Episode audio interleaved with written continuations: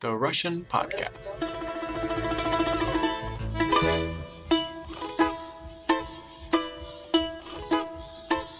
Для меня это все непонятно.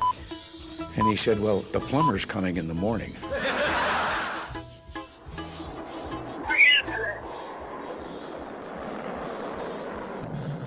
Today, we're talking about Russian food.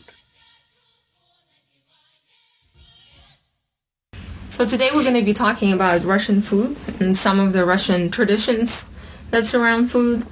Uh, since I lived in Russia for 19 years, I would like to start with my favorite recipe. Um, as some of you might know, Russians really like soups.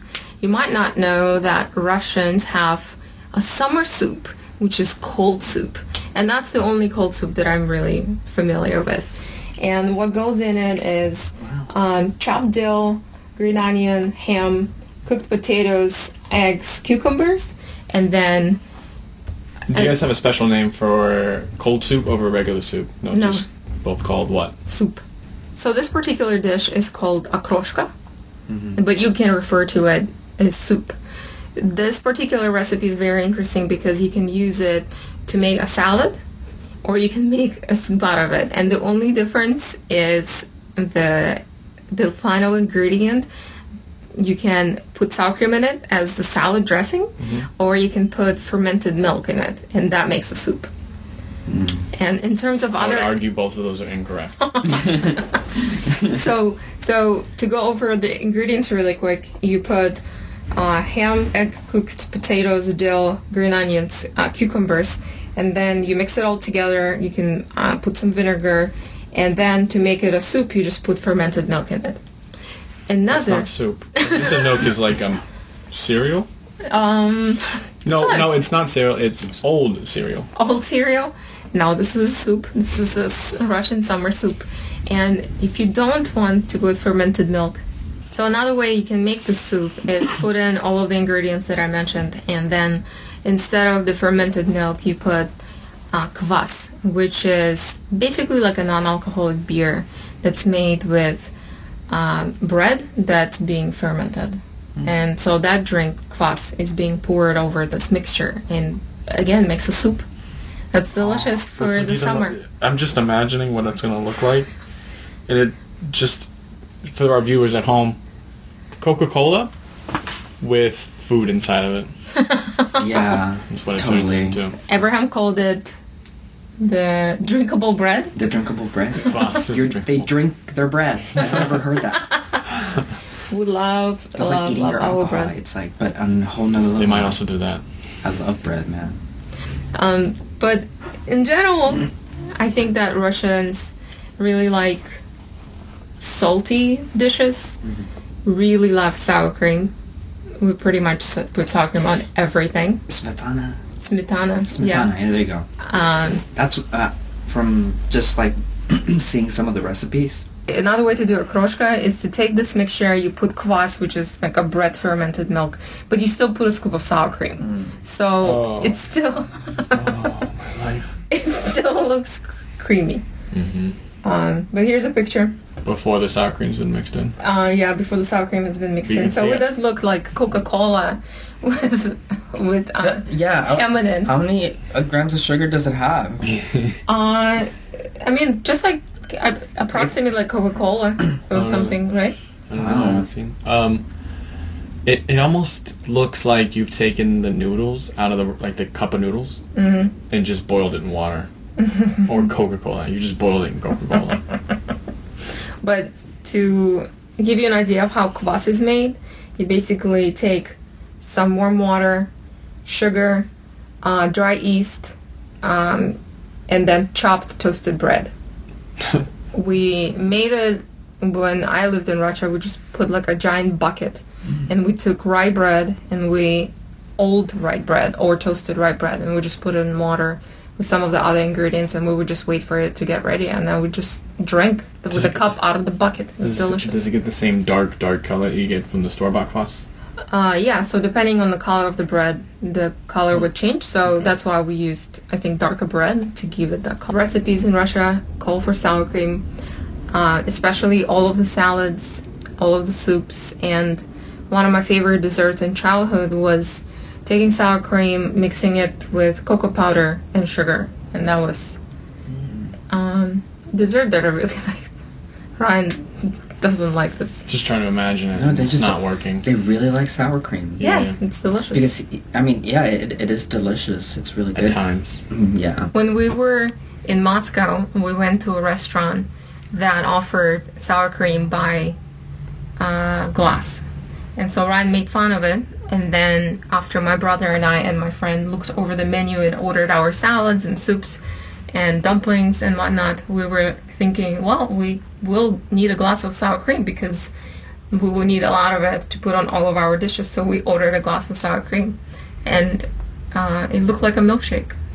I don't think any American would ever guess that there can be so much sour cream. So much need for sour cream. Yep. All right, so we're gonna do some tasting. Fish, especially salted fish and marinated fish, are Canned staples. fish, steamed fish, dried fish, jerk fish, Uh, super caviar, jerky. hmm Um, those are all real things that Russians eat all the time. So As a daily snack. mm, as a daily snack, yeah. So here we have some marinated fish. Uh, Not how I would call them. No, a smoked fish. We have smoked sardines in oil. Yeah. And we have Another smoked sprats Yes, in oil. sprats. So we're gonna try that in a segment that we call the Taste of Russia. And I'm gonna let Abraham do the honor of taking the first bite. Do you You wanna which one you going for? mm, the golden one. the golden one? Okay, Yeah, so he's would be the trying sardines. sardines. smoked sardines. I have a toasted and a non-toasted bread as well. You have to have bread This is hard. in all. There you go. And life is hard in Russia. You gotta you gotta really work to get your food out of the can. Seriously, Oh, you guys yeah. jar a lot of things too. Yeah, they do. Jar. They do. Well, because You gotta we get- have harsh You winters, gotta get through the so winter, yeah, it totally makes sense. we have to prep a lot of food to get through the winter. So you, people do this during the summer, spring and summer, or no? Yeah. Or summer Yeah, mostly. yeah, yeah. Summer, some spring. While I was there, yeah, they were they were starting to pick a lot of their fruits and vegetables. Mm-hmm. Thank you. Oh, you, oh, you made me one. How nice of you. Which one do you want? I'm not sure yet. Can we describe what we're looking at here? Because this is like I'll do it with the untoasted one. there's like a full on skin. Yeah, skin and bones all in there. Oh, the bones in there. They didn't take the bones out. nope. The guess that bones. would've Wait, been I have to watch out for bones. No. You can eat bones. Okay. They're soft after the process that they went through. Hmm. Years. How long would it take to get there in this process? I don't know. Cheers. Oh, okay. We're touching all. Oh boy. So good. It's like a healthy snack. I don't know about healthy, but No, it's definitely delicious. not healthy. Why? the bread? Or the Sodium. sardines? Well, Oil, sodium, fat. Mm-hmm. So what do you think? That's delicious. I love it. Oh wow, really? Really, really good. I'm not, I don't know if it's the bread or just. Yeah, it's not the bread. I've had the bread plenty of times. It's the fish. Oh, this is regular bread? Yeah. I mean, pretty much. Yeah, there's nothing Okay, I really thought it was special. Russian bread. no. No. But if it's regular bread, then yeah, that was a good fucking sardine. So those sardines are hand-picked. I don't know what that means. Does that mean from the sea or from a bag or I after they're dead? I don't know. It just has a picture of a little hand picking a fish, Okay. but it doesn't say from where the fish is being picked. Okay. So I'm not sure. It's GMO free, it says on the bottom. Uh, actually, I think Russia outlawed all of the GMO. Wow, So- good for them. Yep. There are a lot of things That's- that are outlawed in Russia that totally allowed here. You know, That's- it's not too fishy, which normally sardines are, and it's it's it's got almost like a buttery Mm-hmm. slash chicken texture to it. Chicken know? texture. Okay. Like you can feel like strands of meat And as you're squeezing into it. It's like it's like a good tuna, really. Yeah, the Uh, bones Okay. Yeah. are very soft. You can, I can barely tell. Mm-hmm. yeah. All right, we're gonna go for sprats next. Is this the sprats? That's a sprat. That is massive. mm-hmm. This is like two, it's almost the same colored fish. Yeah, they're very similar. This one's almost even more gold than the last one. Hmm. They should have called gold sprats. Cheers. Are you going tail first? I'm going tail first. Yeah. Um, I'm gonna go for the the mid body here. Now, what kind of fish? Oh, sardines, right? This is This is sprats. Whatever the hell that is. Yeah. What are what are they? What are these? I don't know. Are they like? This is not as. They're obviously tiny fish. Maybe they get them from the Arctic, and really cold areas? Mm, I could survive in Russia off of this. I'm stranded in that. Opium I'd be just fucking fine with it. Would you be okay with this being your breakfast one morning? Yeah. could Although, be. are there pitas? no. No pita in Russia? Um, probably find some. I don't know. Hummus? Some- Hummus? I've never looked for pitas. in Russia. Maybe because it is not close to the Middle East, but it has some influences from like e- east, from the east too. Like Russian dumplings. I didn't know you guys had dumplings. oh yeah, Yeah. yeah. I'm very Yeah. into dumplings. We have a wide variety of dishes that include bread and meat in some combination or another. It's like bread and meat boiled, bread and mm-hmm. meat baked, bread and meat fried. And the list goes on and on and on. So they're pretty much all the same dishes, but cooked in a different way. Mm-hmm. So Ryan, what kind of food did you like when you were in Russia? What kind of food did you experience? The homemade food, I'd say, was probably the best. Mm-hmm. Mhm. And the fact that a lot of it was freshly picked at your friend's house Uh-huh. Was, and your, and your parents' house was just extraordinary.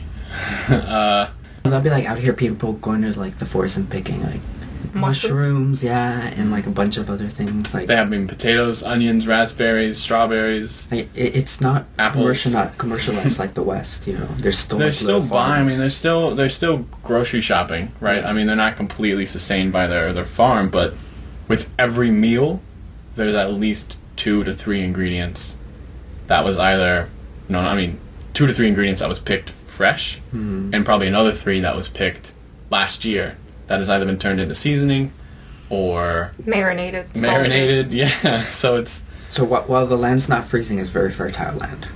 uh, I think so. yeah. I mean, it takes a lot of work. They had a whole pile of manure, so it's Yeah. it's not cheap to farm there as, as well. It's Yeah. you're you're spending money and time, but you're getting produce up the wazoo. That was a healthy. That's that. That's definitely healthier than it is out here. Yeah. Talking about mushrooms, picking mushrooms in the forest. My um, a friend of mine, who's American, he lives in Russia right now, and his kid is going to school, and it's you know first grade, and they basically are asking them questions, and one of the quizzes is to pick which one of the mushrooms is poisonous and which one is not. And he was so surprised to see that, and I remember that, yeah, that was absolutely a part of our education is picking the right mushrooms from pictures because everyone goes to the forest to pick mushrooms around the fall. And so that's an essential knowledge to have, essential skill to have. And a lot of people do get poisoned by mushrooms because a lot of the poisonous mushrooms look exactly like non-poisonous mushrooms. So ah. they teach that in, in school really That early on. Important. I'm a Boy Scout, and I don't even know what mushrooms are dangerous. And I would say none of the Boy Scouts in my troop knew what mushrooms were Because you guys never ate mushrooms. There's no any mushrooms in the forest. That's already asking for trouble here. I don't know a single person in America who goes to the forest to pick mushrooms, but that's what every single person does. I, I, I knew this lady, but Oh. she liked the special mushrooms, not the Oh, not Okay. the everyday. Mhm.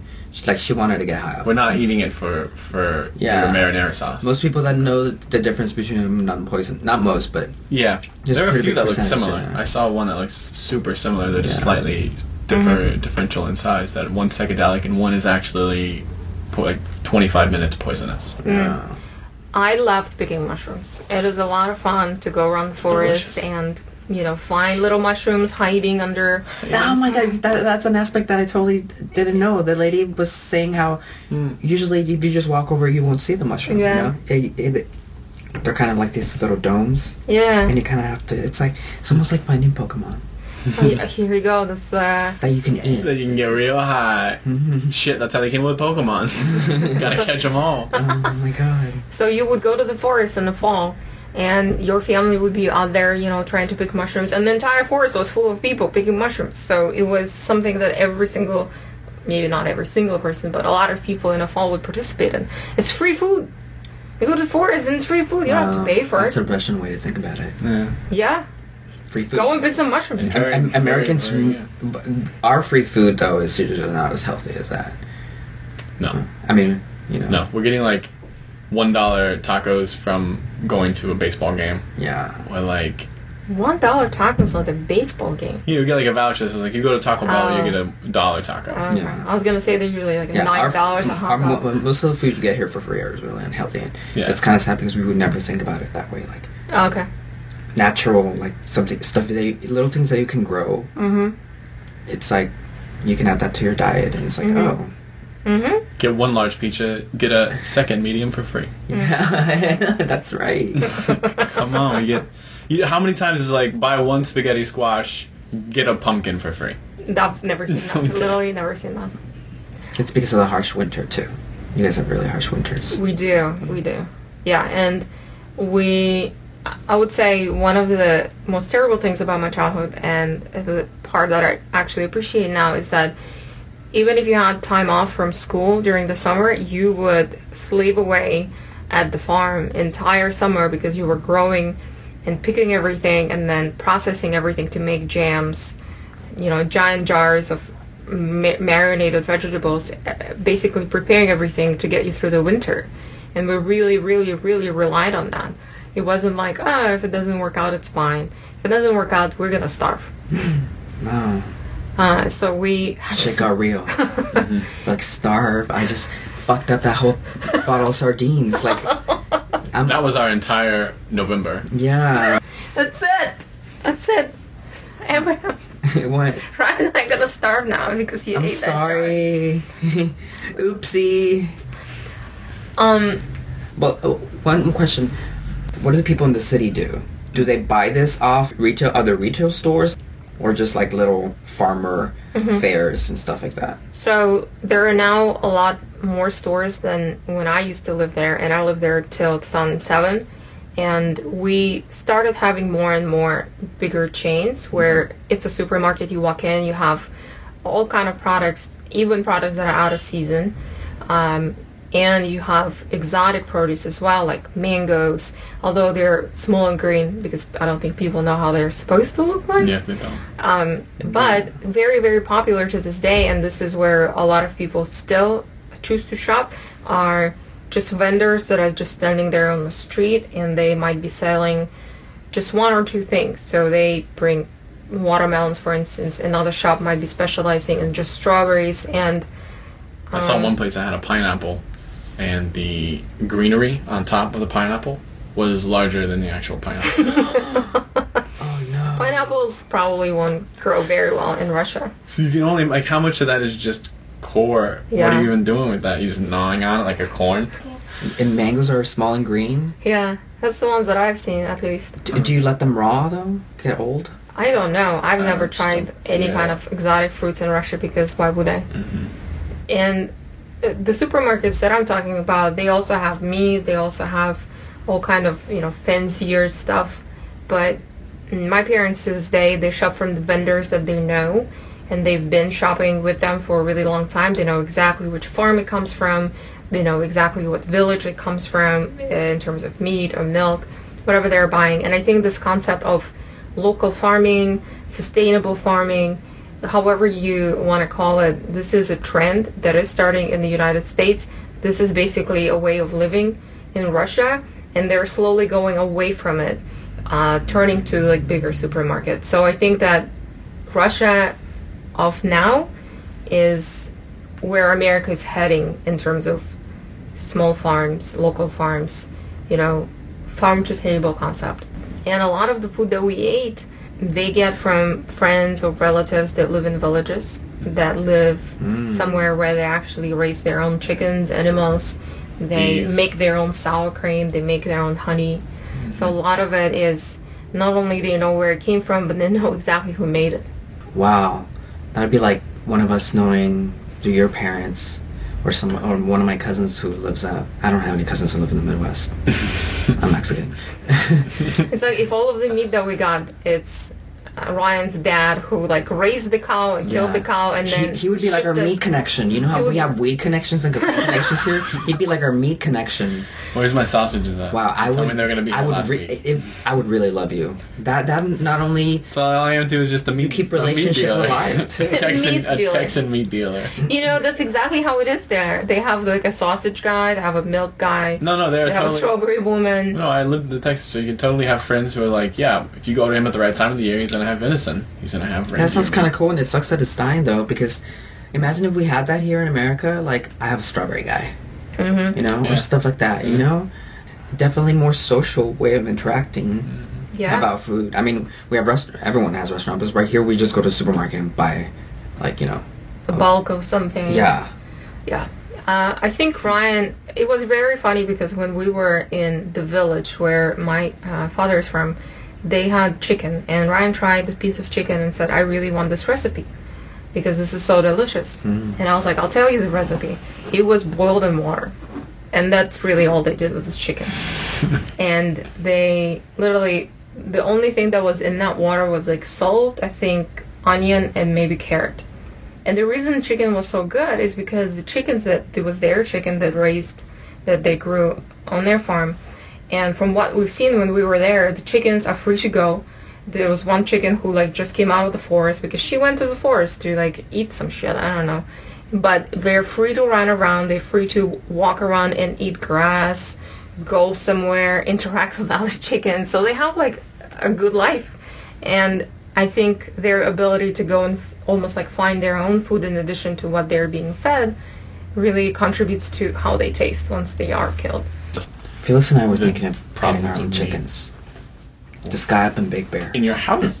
No, not right now, but maybe in the future. Just when we were up in Big Bear, one of the the boba owner, you know, the boba drink uh like establishment Oh, guy. okay. He's a nerd like Felix, and Abel's wife is Chinese, and um we they invited us for like a Chinese New something year festival, something to do with a dragon. I don't know. Yeah. I'm- New Year's. oh my gosh! It, the, and the food was great because the mom's um, parents live with them, Mm-hmm. so they do like they cook natural Chinese food, and they grow the this the grandparents have they grow their own stuff, but they also have their own chickens, Mm. and we we tried the chicken. It's very small Yeah. It's smaller. compared to the you know the, the one injected with steroids and shit like that. Yeah, but it was really good. It was really good. Yeah, I would never put a boiled chicken in my mouth in America because I just it doesn't have enough flavor. It doesn't mm. just doesn't taste good. Mm. Is Russia's obesity rate? It's not as high as America, It's pretty right? high, man. Like when I landed, honestly, I felt like I was in Texas. There were people in blue jeans.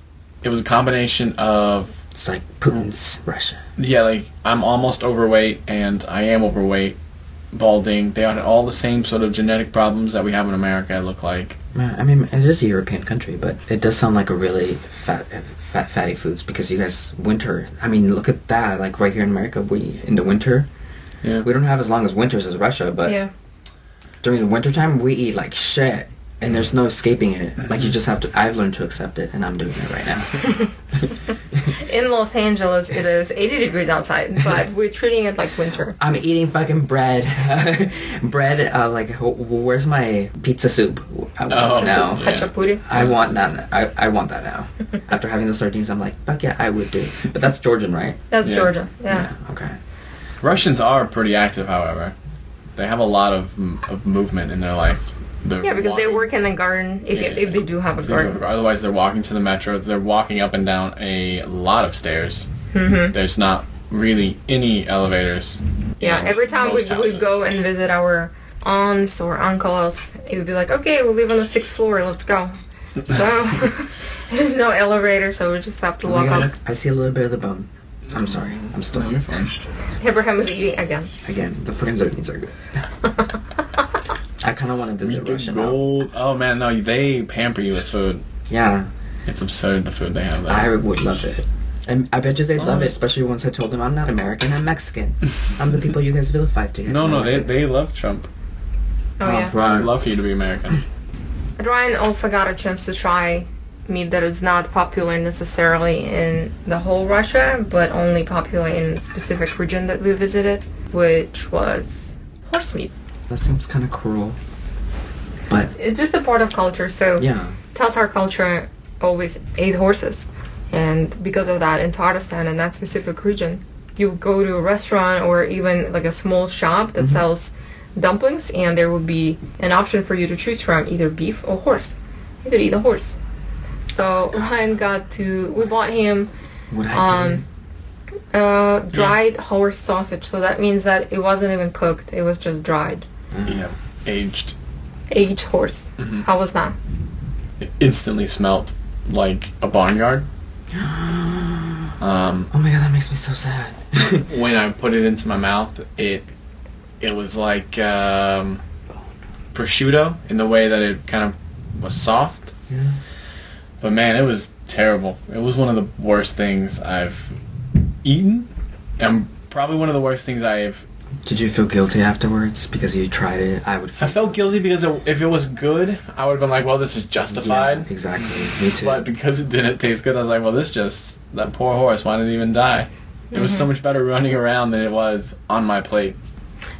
But it, and this is only popular in Tatarstan, right? Yeah. Hmm. So it's only certain cultures.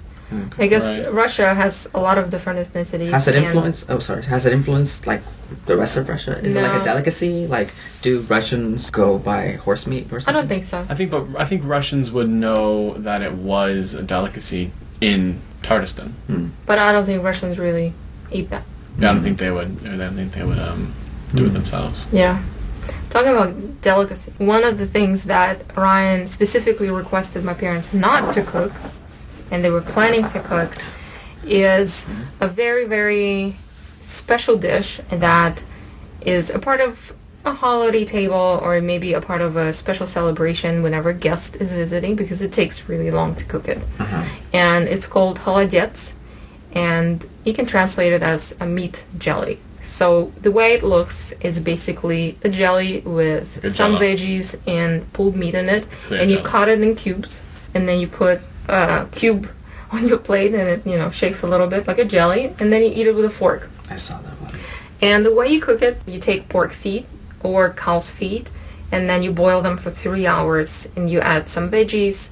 After three hours, you take the bones out and throw them away, and then you put it in a dish with meat on the bottom, and you freeze it, uh, basically overnight, and it turns into jello. And then once that's ready, the next morning, you can cut it in cubes, and that's how you usually serve them. Is that popular only during the summer? No, it's popular Oh, always, yeah. but because it takes quite a bit of time to prepare it and you have to do it overnight, and it usually is only prepared for, you know, special And it's occasions popular or nationwide, holidays. That's popular nationwide. Wow. And after I showed it to Ryan, he said that he will never put that in his mouth. It. I mean, I saw a picture of it too, and it, it looked pretty weird. But I would try it. You would try it? I would try it. What I really think it breaks, boils down to, or becomes is refrigerated soup. It is. That's really all it is. Like it's refrigerated soup, but the problem is like I've refrigerated soup, and it does get a little coagulated like that stuff mm-hmm. does, but only a little bit. Yeah. And to imagine how much oil it is to get all of it, I can't even. I can't even imagine what that would have to become. That, I mean, that, now you describe it that way, that does sound kind of gross. I'm a little bit grossed out right now. but wow, I just it's it's another cold. uh Another cold dish. Yeah, another cold dish. The winter. When she Winter is here, bitch.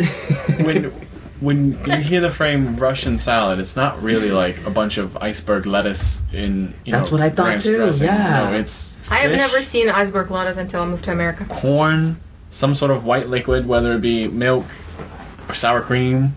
It doesn't Mhm. matter. Yeah, but all of our salads basically require about two hours of chopping. It, ju- it has like 10 ingredients that you have to cook first All and peel. the exact same size. Every all- single one of them. Yes. So, for instance, Olivier is a very popular salad, especially for New Year's, and it has boiled potatoes that are cubed, eggs that are cubed, pickles or fresh cucumbers that are cubed, and then it usually has bologna cubed. And some people add corn. Some people have different variations. Usually, it includes cooked carrots as well that are cubed, and some people do ham. Um, Chopping them in cubes is that required? Is It that is what everyone does, like you said? Mhm. Kudos. Uh, you add some peas and then either pickle or fresh cucumber, and then you mix it all together with either sour cream or mayonnaise. Pretty much every single salad requires mayonnaise or sour cream. Do you cube the sour cream? it was not cube the sour cream. Okay. But when we were there, my mom asked me to chop the onion, and she was like, "No, that is not how I want my onion to be chopped." So they're very particular about the size and the shape. Do they have a cube thing? to They do? don't have a cube thing. You just all do it by hand with very, very Dull. dull knives. What the? F- oh my god! Well, we Why are you guys making your life complicated? It's already cold outside. I what I think. Russians like to suffer. I used that knife one time and I'm like, how? What would be the point of this? Why didn't she get new knives or have someone come in and sharpen these because these are. And she said, I asked your father to do that, but he says I will cut myself, so you need to have dull knives. It's supposed to be blunt force trauma when it runs into you. Another thing that I wanted to talk about is meat in general, because until I moved to the United States, I had no idea that there are cuts like filet or ribeye or New York strip. I had no idea that that even exists because we didn't really eat steaks. And I thought that was because maybe that was not just a part of the culture or we didn't want to waste all of that meat on just one meal rather than like separating making a soup out of it or a stew out of it. But turns out, and there is a really good piece on NPR about this, Russians don't really have steak cows, we have milk cows. Hmm. And milk cows have really, really tough meat. So in order to prepare it and to make it digestible and chewable, you have to cook it for a really long time. That means that you have to put it in a stew or soup where it cooks for a long time. And with steaks, you have to have a pretty tender meat in order to eat it. So what Russians are doing and have been doing for the last five years, they've been bringing bulls, cows, cowboys, bull semen, all from mostly Fort Worth, Texas, to start the industry. And they've been buying a lot of land and then training local Russians to be cowboys. And the people who are training them are American actual cowboys. And so this tradition is starting to grow in a lot more cities, or rather, a lot more places are starting their own Texas-like competitions where you like Rodeos. rodeos and you see Russian guys walk around in like cowboy hats and looking like Texans because they have Texas guys traveling there to train uh, local people. So now that culture of steak eating, I think, is growing and becoming more popular. But it wasn't the case when I lived there. We did not have steaks. Uh, but I, I think it's really funny that Texans are, you know, traveling to Russia to train Russians Yeah. on how to be cowboys. Mueller should investigate this too. I feel like I don't trust it. What's going on? Are the Cowboys selling America out? I think they are. I think they're Trump-sponsored rodeos. Yes, Oh. I knew it. I knew it. I knew it. he sneaks into the back uh, when everyone's getting ready to look at men in tight jeans, Russians in tight jeans. Oh my god, It's crazy, but that's crazy how you, you said the soup. There's a reason why your meats are like that is because dairy cow's meat is really harsh. hmm Uh, And they're not raised for meat specifically. I think they're for raised to um, get as much as you can from them, which is dairy. dairy. And then by the time you kill them, they're probably older. Wow. Yeah. Yeah, when you get a when you kill a cow for meat, you kill it right before it's at its peak age, with peak. Uh, When it's its fattest. yeah, and that is not that's not necessarily young. It's just two and a half years, but you're not keeping it for 12, 10, Yeah. 8, however long a cow might live. If you keep it boxed up, or if you let it roam around a little bit, it might Yeah. break a leg. Yeah. Same happens long. with chickens. Like they, they keep special chickens that are specifically for eggs, and they keep them around for a long time. But they let them Eh. roam, right? And everything. Yeah, but when it comes to chickens that they specifically want to eat, they don't let them live for that long because the longer the chicken is around, the tougher the meat is. And we experienced that because we killed once a chicken that was specifically an egg-laying chicken, and we made soup out of her. And yeah, the meat was really tough. One of the biggest nightmares of my childhood was Colorado bug, and it's a stripy bug. It literally is has black and white stripes on on the on the back, and we had to pick it from potatoes. I mean, every summer. So the potato leaves and the potato flowers they attract Colorado bug, and I think were brought to Russia together with potatoes because I think their From eggs. Colorado. Yep, they originate in Colorado, and that's why they're called a Colorado bug. And Clean off your potatoes before you pass them off, Colorado. Mm. and Colorado actually has a statue of the Colorado bug, which I can't Col- believe wait, it. They, they have Oh memorial. my god, that must have been traumatizing for you after having your childhood picking up that I- fucking exactly. bug and then you see a statue of it. I'd Yeah. be pissed. So we would have to Wow. pick the bug. We would have to put it like in a bag or in a bucket, and we also would pick little. So before it becomes a bug, it is sort of like a caterpillar, much smaller than a caterpillar, but it's bright orange with black dots, and they also pee not pee, uh, whatever they do, like orange liquid on your hands. So after picking it, your entire hand would be covered by their liquid. So The deterrent for predators. Uh, yeah, yeah, exactly. And I was surprised because I thought, okay, this bug came from America. I didn't know exactly where it came from because I didn't know Colorado State is a thing Yeah. when I lived there. How, But- how do you say it in Russian? Koloradski žuk. Mm. I know. Sounds very offensive. Y- yeah. And they're a huge threat because most Russians, at least when I lived there and when they, you work on your personal farm, which is, you know, just to feed your family, we mm-hmm. don't use any kind of pesticides. So we have to manually go there and pick every single bug from our crops. And this is a huge threat because if you don't pick them, they will eat all of the leaves and then you will be without potatoes. And this is what we eat in the winter. We would have giant buckets of potatoes that we would gather for the winter and then we would have to rotate them, pick the eyes out, you know, because if the potato starts growing, it basically kills the actual potato because it gets all of the nutrients. So this bug basically had an ability to kill a family in a way. Mm-hmm. So when I came to America, I, I knew that this bug was from America, and so Was I asked this a recent people- introduction of it? No, Let's go way back, way, way back. way way back. I feel like as long as potatoes were around, this bug was around. But I asked Americans about this bug because I was like, this bug is from America. You know this bug, and no one knew about it. And I was so surprised because it was such a staple of my life. Just all my childhood, I was picking those bugs off potatoes. It's a lot of potato bugs. hmm You should go pick up that memorial, and put it in a bag. I, yeah. I- did you take a picture? of them? I would have taken a picture of the memorial. No, I haven't seen it. I just saw it on the internet. On the internet? We drove Yeah. through Colorado. How did you not?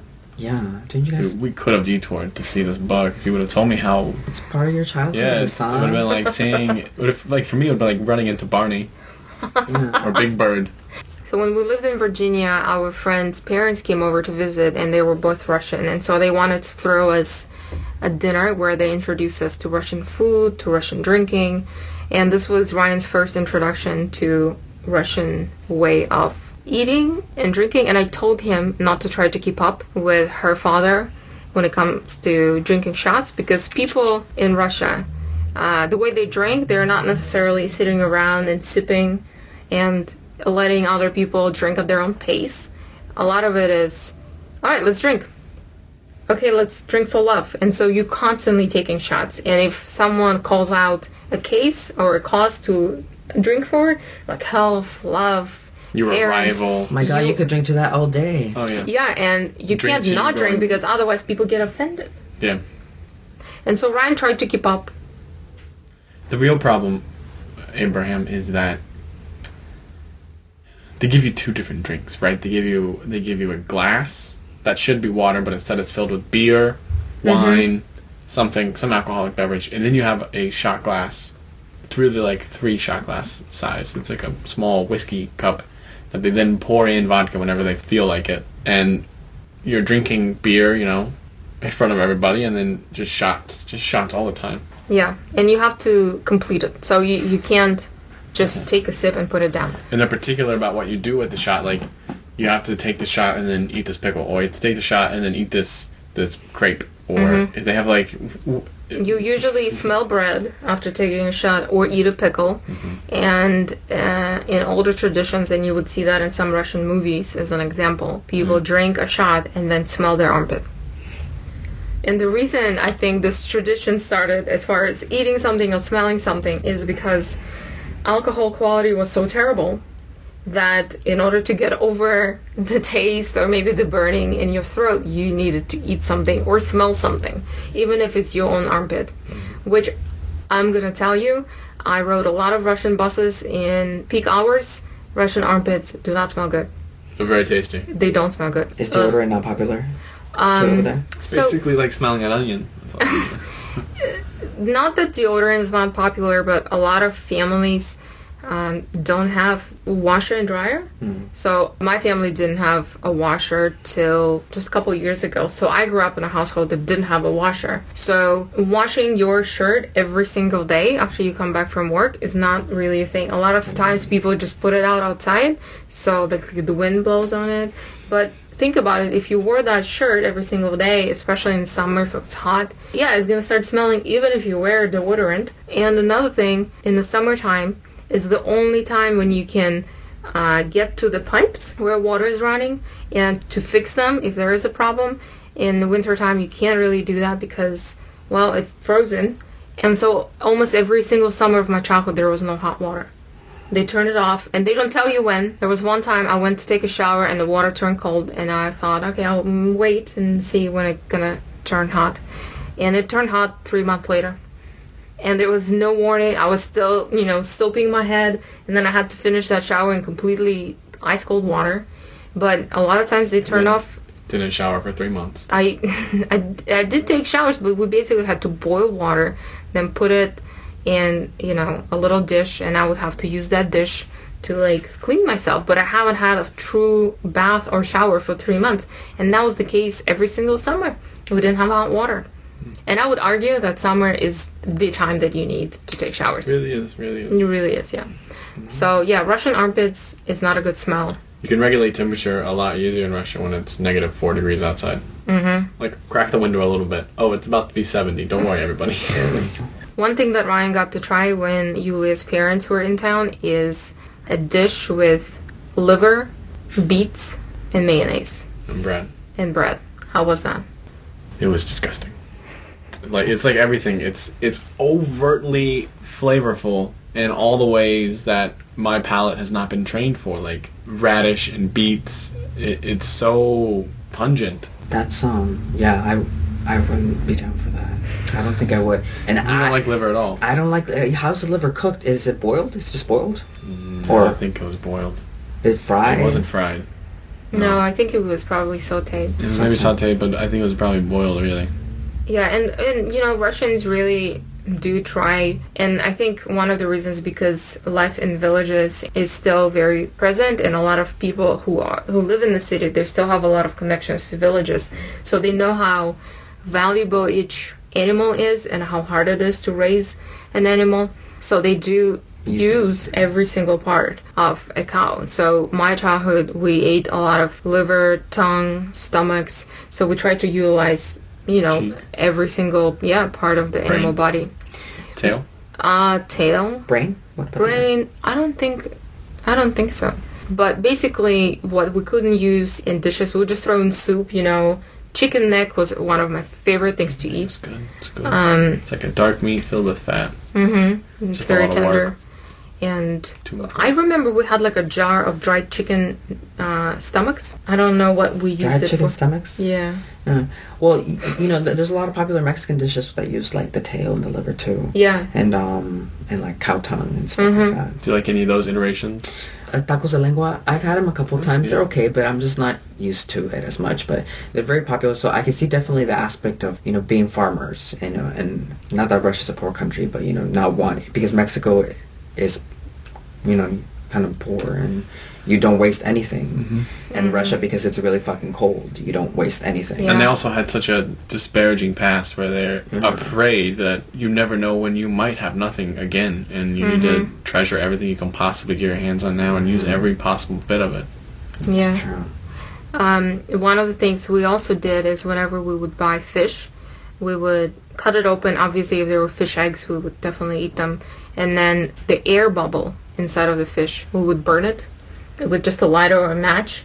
And, you, you know, you go back and forth and you burn it until it turns sort of blackish and dry. And then we would eat it. And it was very delicious.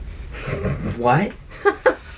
Yeah, yeah, it was very A- good. an air bubble? What's an air the, bubble? air, the air bladder. Yeah, Oh. it has like two compartments. One is smaller, another one is bigger. But it, I mean, I suppose it's like, yeah, I don't know how to explain Basically it. a It's just, balloon inside it's the kind, fish. it's kind of like a fish balloon, yeah. And Okay.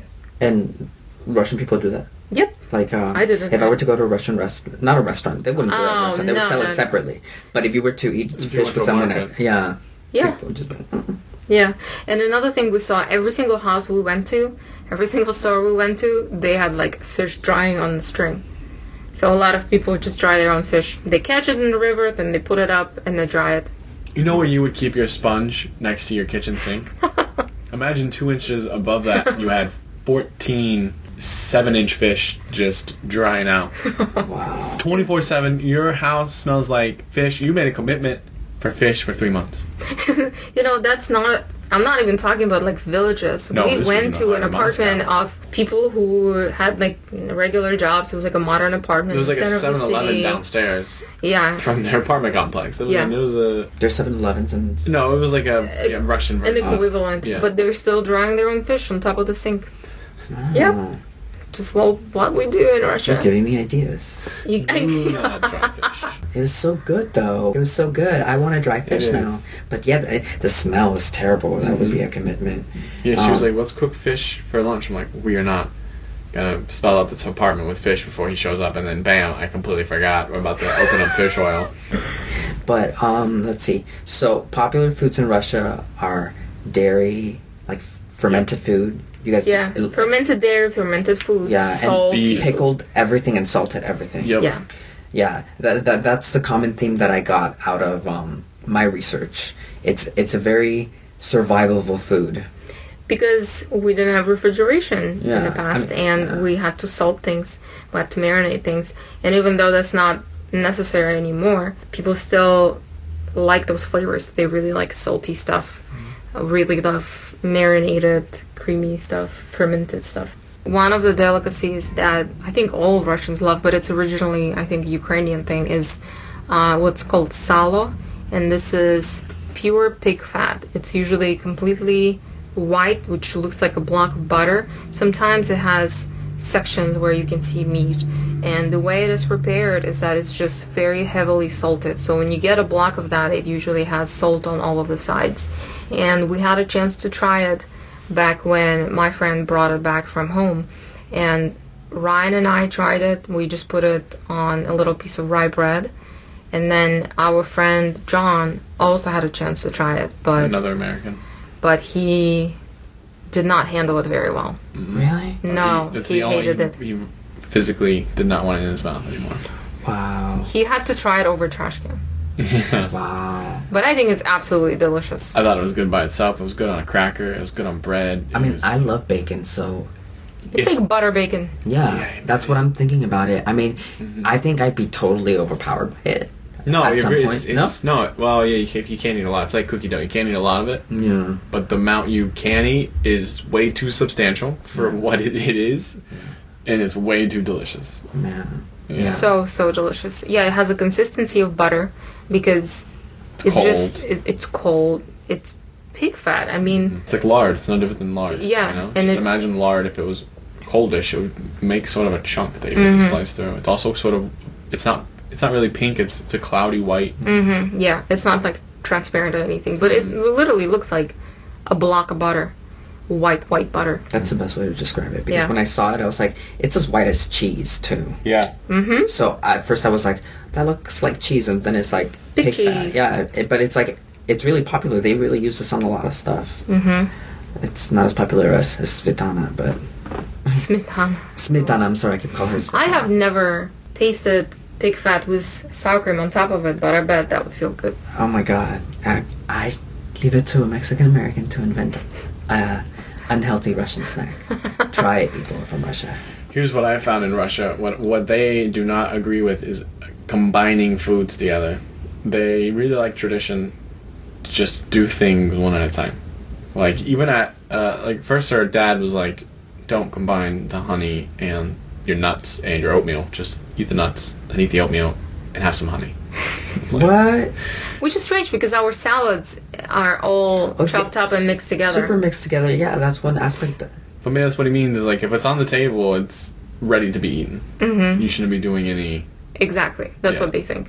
So we would go to like our friend's house, and it was literally just carrots still on the stem, washed. Some you know leaves like lettuce and kale, and you would just pick up a kale, a whole thing of kale, and bite into it, and then You chew pick up a then tomato, you just eat a bite tomato. into the tomato, put it on your plate, and then reach over and just do whatever you want. There's Yeah. like there's like no hold bar fresh food, but just in the weirdest delivery system. Yeah. My friends' kids, they have a garden, and it's not a very big garden. It can't really sustain them. But the kids basically run around. They will grab a pepper, eat a pepper, and then they would decide to run around again and eat raspberries, just eat a bunch of raspberries, come back. Then they would decide to go eat a tomato. So they go and eat a tomato. I think that it starts at childhood if you do grow up with a garden or if you spend a lot of time at someone else's garden, which is usually the case. You get used to just grabbing things that you feel like eating at that moment and not necessarily making a meal out of them. So after I came back from Russia, here I for a while was just like randomly grabbing tomatoes and eating them. Mm-hmm. Um, Eating just chopped up vegetables, just vegetables in a bowl. Mm-hmm. Mm-hmm. why not? And oh my god, when we were in Russia, my father planted so many raspberry bushes, hmm. and we would just eat and eat and eat. And he would bring giant buckets of raspberries. a bucket of raspberries. And I was thinking, it's like six dollars to buy like ten of them here. I w- we were watching Russian television, and I was just like popcorn, eating raspberries It was like like, popcorn. popcorn. He opened a bucket and a giant spider crawled out of it. Yeah, because, you know, he just picked it from outside. Of course, spiders like raspberries too. They do. Do they? I don't know. It was. They like It sounded like such a fact. I'm gonna take it. I'm gonna take it. I'm gonna take. It's Trump's America. Dear listeners, it back. spiders do not eat raspberries. They love them. They we have to have correction uh, section just in the separate. I think what they actually do is they wrap up the raspberries in uh, their web and then juice them and make raspberry juice. Wine. Wow. Raspberry wine. Wine. No, no, no, no. Fermented in the sun. Yeah, so my uh, grandfather used to have bees in the backyard, so they he would just go grab some honey in the comb and would bring it, you know, inside of the house and just eat it like that. And when we were in Russia, um, there was honey that was made from bees that live in the forest, right, pretty much across the street. And they poured some for us so we can try it, and they were still like wings in them. I spotted a wing. Yeah. Like two seconds in, I was like, Yeah. "There's a wing." It's Oh my really god. Ah. And my father was like, "Yeah, it's real honey. of course there are wings in it, obviously." So yeah, honey is super popular. This is all that we wanted to talk about. Join us next time when we're going to be talking about Russian holidays. Thank you for listening.